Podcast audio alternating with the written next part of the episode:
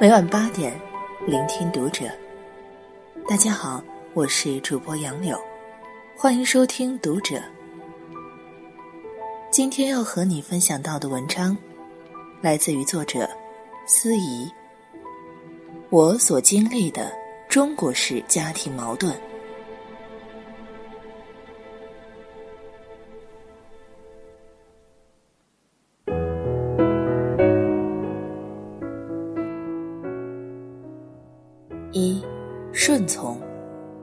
我的妈妈心勤能干，家里的大小事都是她在操心做主，对我的照料无微不至。我从小就是乖乖女，学习成绩好又听话，很少向父母提要求。我甚至没出现过青春叛逆期。我在中学时代，对父母最大的反抗，可能就是关于我的头发。我跟他们说过很多次，不喜欢头发太短，但我的反抗根本就是无效的。妈妈会带我去理发店，让理发师把我的头发剪到她满意的长度。在女孩子最青春的年纪，我的头发究竟有多短？有好几次，我被误认成男生。我成年以后。我的婚事自然是妈妈最关心的头等大事，因为和男友的感情一直有问题，我对结婚特别不情愿，甚至感到恐惧。但妈妈认为我们应该且必须结婚，由于我一贯的顺从，我最终还是结婚了。领结婚证那天，我丝毫没有感到幸福喜悦。好似坠入无底深渊。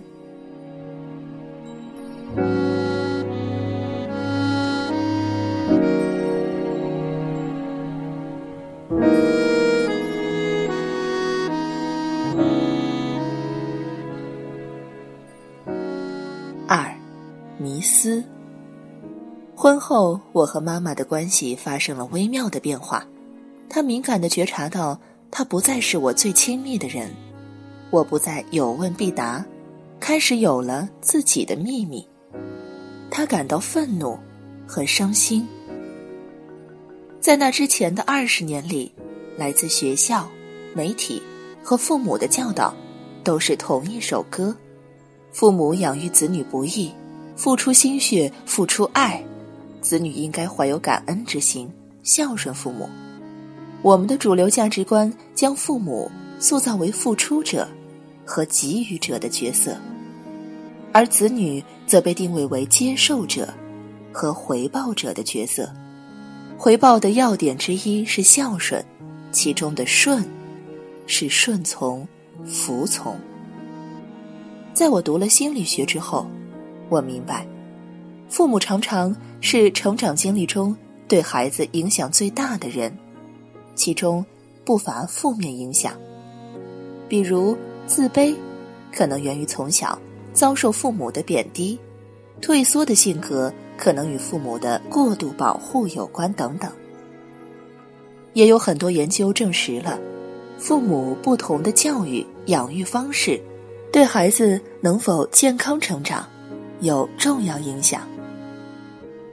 十一岁那年，我生了一场大病，整个寒假闷在家里，一步不许出家门。我发脾气，哭了一场，没想到，爸爸流泪说：“你怎么这么不懂事？你知道你生病，你妈妈背着你哭了多少次，头发都白了。”我呆住了，我以前从没见过爸爸哭。父母是非常爱我的，但这爱里面有太多的控制，同时。他们对我也有期待，这期待里面还有害怕被辜负的脆弱。这两点放在一起，对孩子意味着什么？正好是那句歌词：“听妈妈的话，别让她受伤。”于是我小心翼翼的按照父母的意愿生活。只是，如果父母的要求和感受如此重要。那么我的感受、我的需要在哪里？如果我的顺从和软弱和母亲的控制有关，那么我该如何摆脱成长经历的影响，让自己强大起来呢？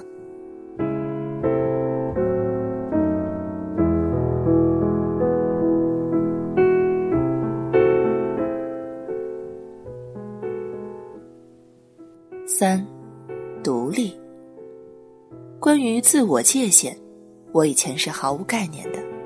有次我和老公外出旅行，妈妈为了治病方便，在我和老公的家里住了一段时间。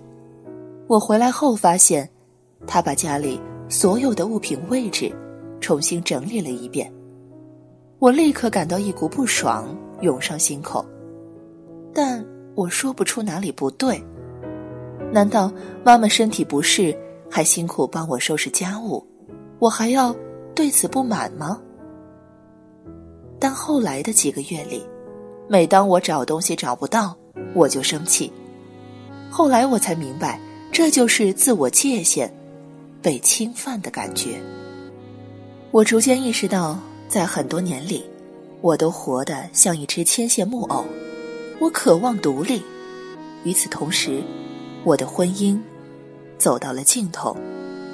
父母知道我要离婚后，强烈反对，勃然大怒。而我的表现，像个叛逆期迟来的孩子。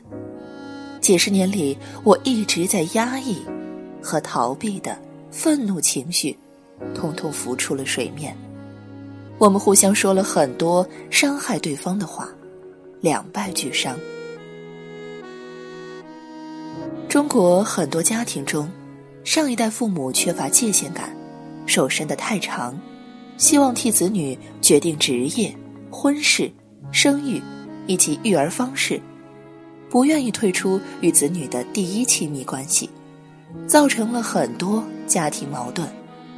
他们应当尊重成年子女的独立性，应当放手让子女做主自己的生活，这样似乎这些矛盾都可迎刃而解。但事实上呢，家庭关系的特殊性在于，这个关系的另一方是对你特别重要的人，并且，他们可能永远无法认同这个观点，也不容易改变，反而会因此受到伤害。这个伤害还可能再反弹到子女身上。后来我的思维方式更加开放，除了关注应该与否。是非对错，谁身上出了什么问题？我更关注父母所谓的界限不清，来源于哪里？对家庭还产生了什么样的影响？这时，跨文化心理学的一个视角，让我有了新的理解。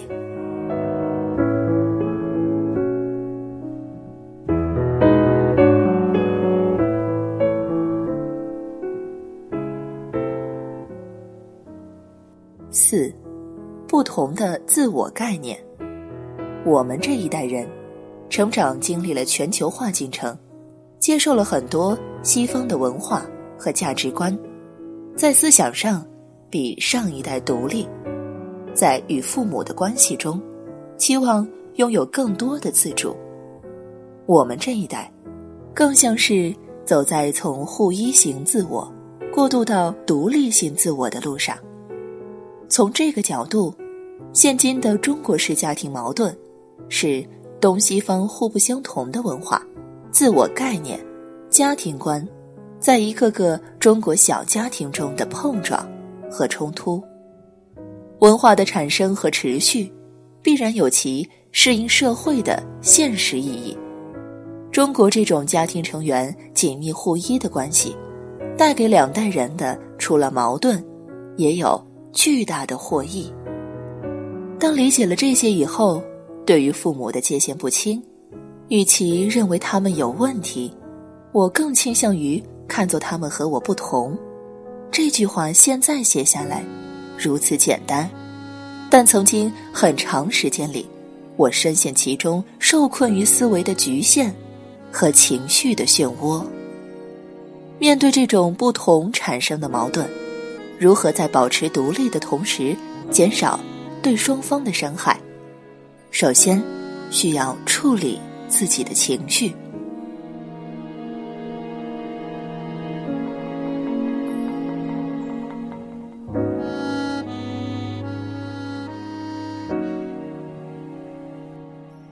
五，如何对待负面情绪？有一段时间，我对自己不满意。我似乎知道我身上的种种缺点，与我父母之间的联系是什么？我想改变自己，却常常力不从心。另一方面，无论我怎样想挣脱父母的控制，他们似乎仍然没有把我看作一个真正独立的人。伴随着这种无助感，我对父母感到愤怒和怨恨。这让我感到不安和愧疚。我是否冷漠无情，缺乏感恩之心？我是否应尽力消除这些情绪？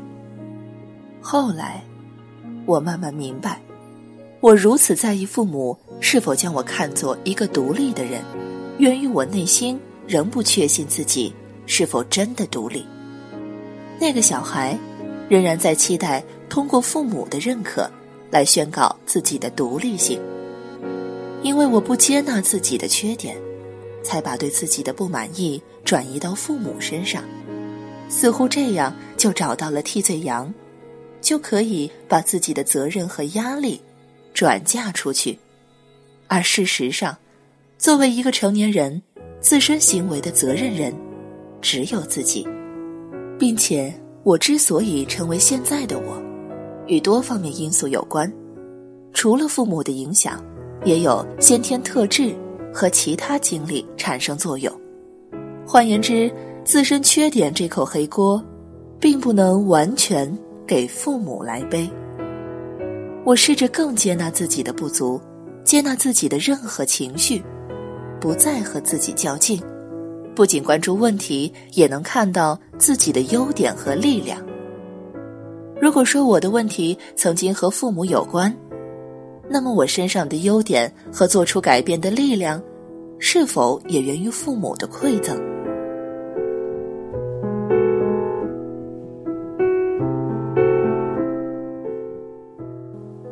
我再婚有了孩子后，有时候请妈妈帮我带娃，意料之内，我能看到妈妈身上的问题。如何在育儿中显现？比如他的控制，他的反应过度。但超出我预期的是，我看到了更多他的优点如何在育儿中显现。比如他的耐心和细心，他的创意和热情。经过这样的过程，我对父母的愤怒尽管仍然存在，但比以往平息了很多。我也不再为此过于纠结。同时，父母也在做出改变，我们关系有所缓和。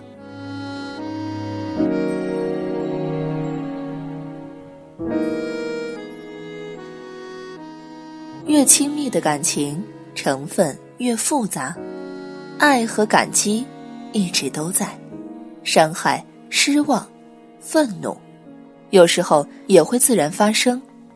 如果发生了，不妨坦诚对待。我们需要试着接纳负面情绪，与之共处，关照自己的内心，探索情绪产生的源头，将对自己有新的发现。等到负面情绪渐渐平息，再去看这件事，会发现看法可以更加客观、开放，能够接受不同的观察视角。同时，新的理解角度，也会让我们的情绪、心态更加放松、平和，更容易规范自己的言行，找到适合有效的沟通方式、相处方式。